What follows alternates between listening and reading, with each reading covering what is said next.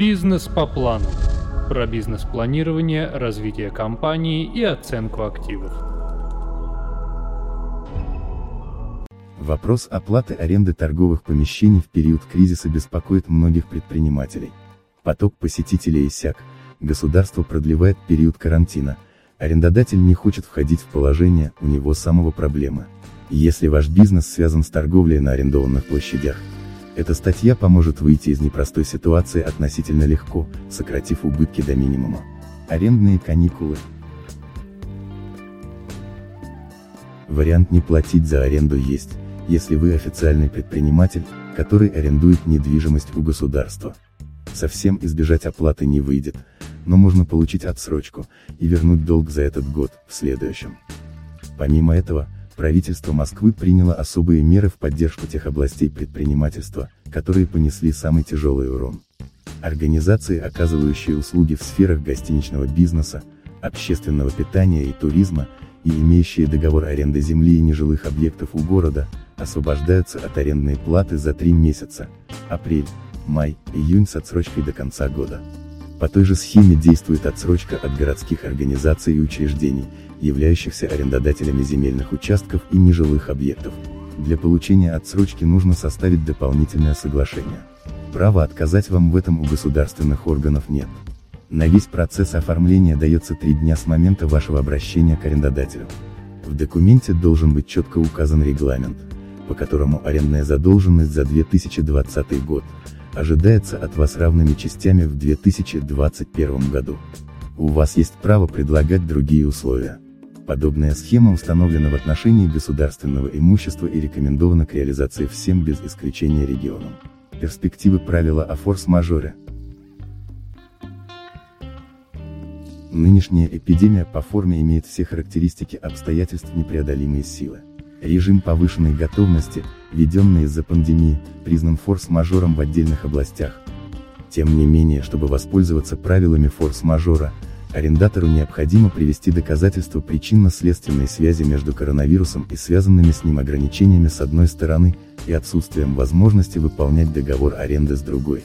Существующие ограничения не мешают прямым расчетам между субъектами, арендатор вполне способен физически исполнять условия договора. Поэтому, как правило, ссылки на форс-мажор для изменения регламента платежей по договору не рассматриваются. Однако здесь возможно применить практику изменения или прекращения договора из-за значительных изменений условий, статья четыреста пятьдесят один Гражданского кодекса. Об этом ниже. Анализ договора относительно форс-мажора.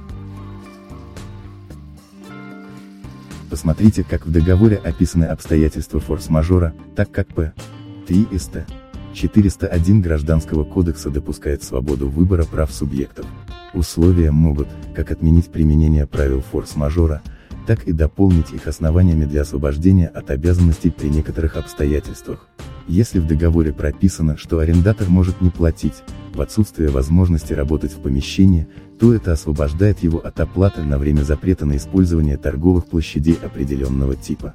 К примеру, если закроется ТЦ. Сбор фактов, подтверждающих форс-мажор. Для аргументированного разговора с владельцем недвижимости о предоставлении вам арендных каникул понадобятся некоторые документы, подтверждающие факт форс-мажора. Сертификат о форс-мажоре от Торгово-промышленной палаты России. Есть нюанс, документ выдается исключительно по сделкам с зарубежными субъектами. Поэтому получить сертификат для сделки с арендой внутри России не получится. Но отказ вам нужен для соблюдения условий договора. Заключение о форс-мажоре от Торгово-промышленной палаты региона. Такой документ получить уже можно, достаточно сделать обращение в региональное отделение. Пригодятся и другие доказательства, переписка с партнерами, поставщиками или клиентами, официальная статистика, публикации в прессе. Комплект документов должен сопровождать уведомление о форс-мажоре.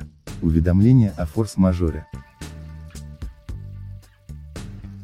Если существующие обстоятельства доказывают наступление форс-мажора, не откладывая, известите об этом владельца недвижимости. Порядок действий должен быть прописан в договоре аренды. Не сделаете этого или опоздаете с сообщением, можете потерять право на освобождение от обязательств по договору и окажетесь перед необходимостью возмещать арендодателю убытки. Правило действует, если в документе установлен срок для обращения. В уведомлении постарайтесь обосновать свои действия общегосударственными и региональными нормами, подтверждающими распространение коронавируса и введение карантинных мер. Это и будут ваши обстоятельства непреодолимой силы, которые лишают возможности выполнять условия договора. Оценка перспектив изменения или прекращения договора. Применять нормы о форс-мажоре для того, чтобы не платить арендную плату, не обязательно. Здесь больше подойдет практика изменения или прекращения договора из-за значительных изменений условий, СТ. четыреста пятьдесят один ГК. Нужно лишь, чтобы были соблюдены четыре следующих момента. При заключении договора, ни вы, ни арендодатель не могли предвидеть произошедших изменений. Договор оформлен до введения карантина. Вам не удалось преодолеть ограничения, связанные с пандемией. Нарушено соотношение имущественных интересов.